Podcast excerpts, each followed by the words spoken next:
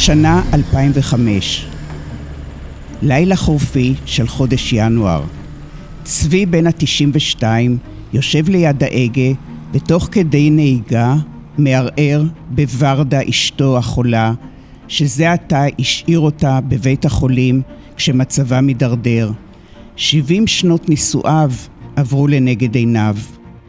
לפתע צליל מצמרר מחזיר אותו למציאות.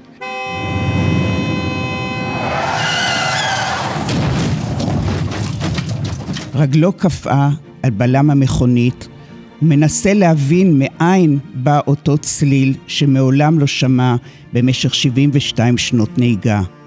איך זה קרה לו? דווקא לו. הוא שנוהג שנים רבות ללא שריטה על רכבו, מה השתנה?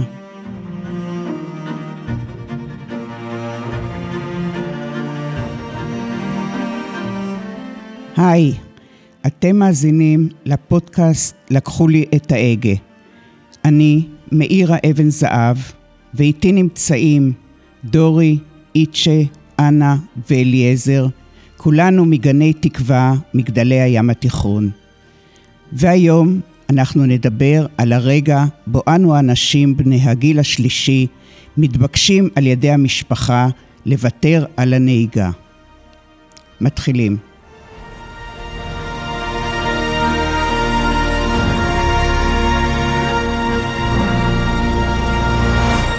כמו בעולם כולו, גם בישראל אוכלוסיית הזקנים המוגדרים בני 65 פלוס גדלה בקצב מהיר.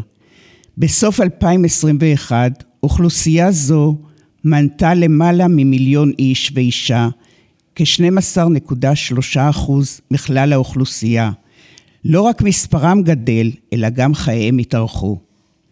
אם תשאלו אותם איך מצב בריאותם והרגשתם הכללית, חלקם יאמרו מצוין, טוב מאוד, טוב או סביר, ולכן ממשיכים להתנהג כהרגלם מבלי שיהיו מודעים לשינויים שחלים במצבם. זה בדיוק מה שקרה לצבי. אבנר ודורי, שני בניו, ראו כבר את הנולד מזמן, אבל צבי התעקש להמשיך לנהוג. הפעם לא ויתרו, אלא ציוו עליו לרדת מההגה. למה אתם מורידים אותי מההגה? שאל צבי. רק מדאגה לשלומך. אנחנו חושבים שהגיע הזמן שתפסיק לנהוג. צבי המשיך להתעקש. המכונית נותנת לי עצמאות.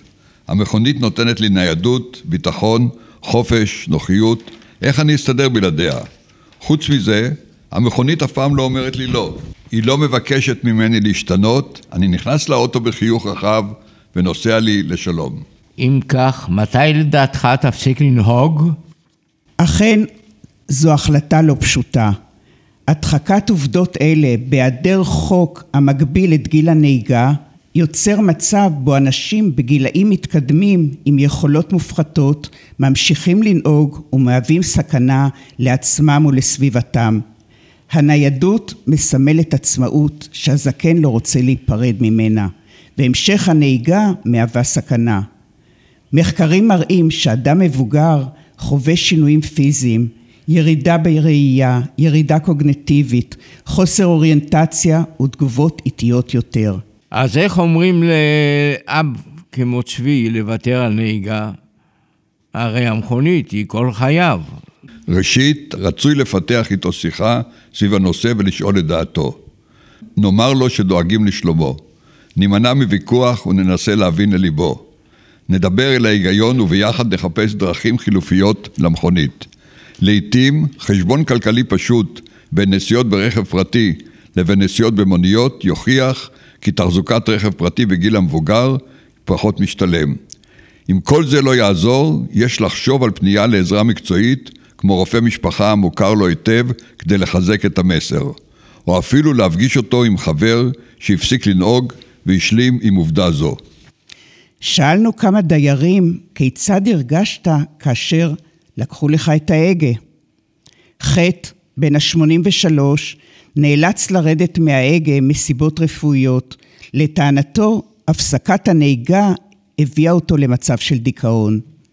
ד', בת ה-85, חשה תסכול גדול כאשר בניה אילצו אותה למכור את הרכב.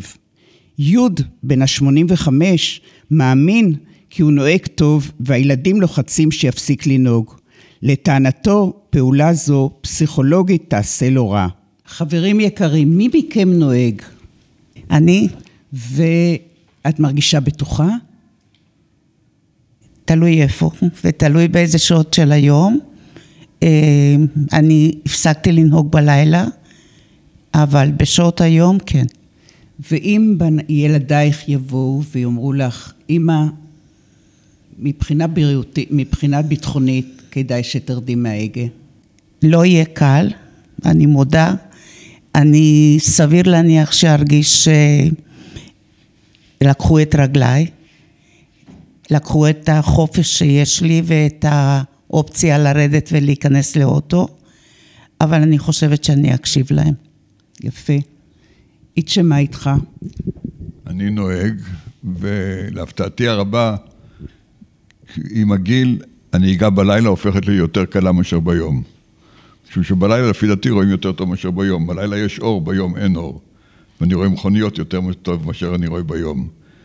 ואני ממשיך לנהוג אה, די רגיל, ואני לא מרגיש כרגע איזה שהן מגבלות מיוחדות בנושא של הנהיגה, אבל אני יודע שיום אחד זה יבוא לי, ולשם כך אני מכין לי תוכניות אלטרנטיביות. תמיד יש לנו פלן בי במגירה.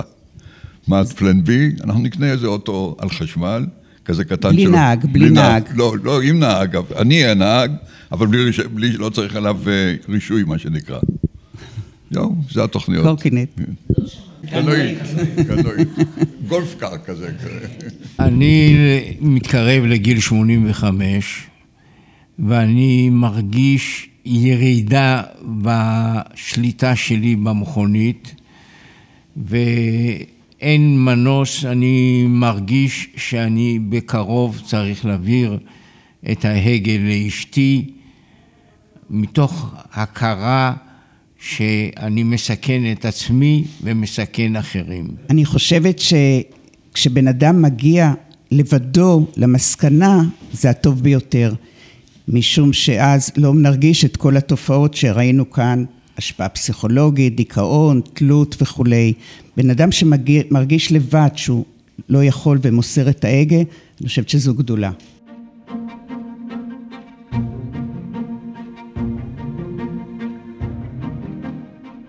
לא הוכח עדיין שהזקנים מעורבים יותר בתאונות מאשר שאר הקבוצות הגיל. האידיאל הוא שכאשר הקשיש מרגיש שאינו שולט כנדרש בנהיגה, יפסיק לנהוג מרצונו, אולם לדאבוננו זה לא כך ברוב המקרים. ולבסוף, מאזינים יקרים, אילו צבי היה בין החיים, אין ספק שהיה מסכם את הנושא בזה השיר. היה לי אוטו גדול ויפה, היה לי אוטו שאיתו נסעתי הרבה. לפתע באו אליי ילדיי ואמרו לי, אבא, די, זה הזמן את ההגה למסור, כי הביטחון קודם לכל. תודה רבה למאזינים, אני מאירה אבן זהב והצוות הנחמד, איצ'ה, דורי, אנה ואליעזר, מודים לכולכם.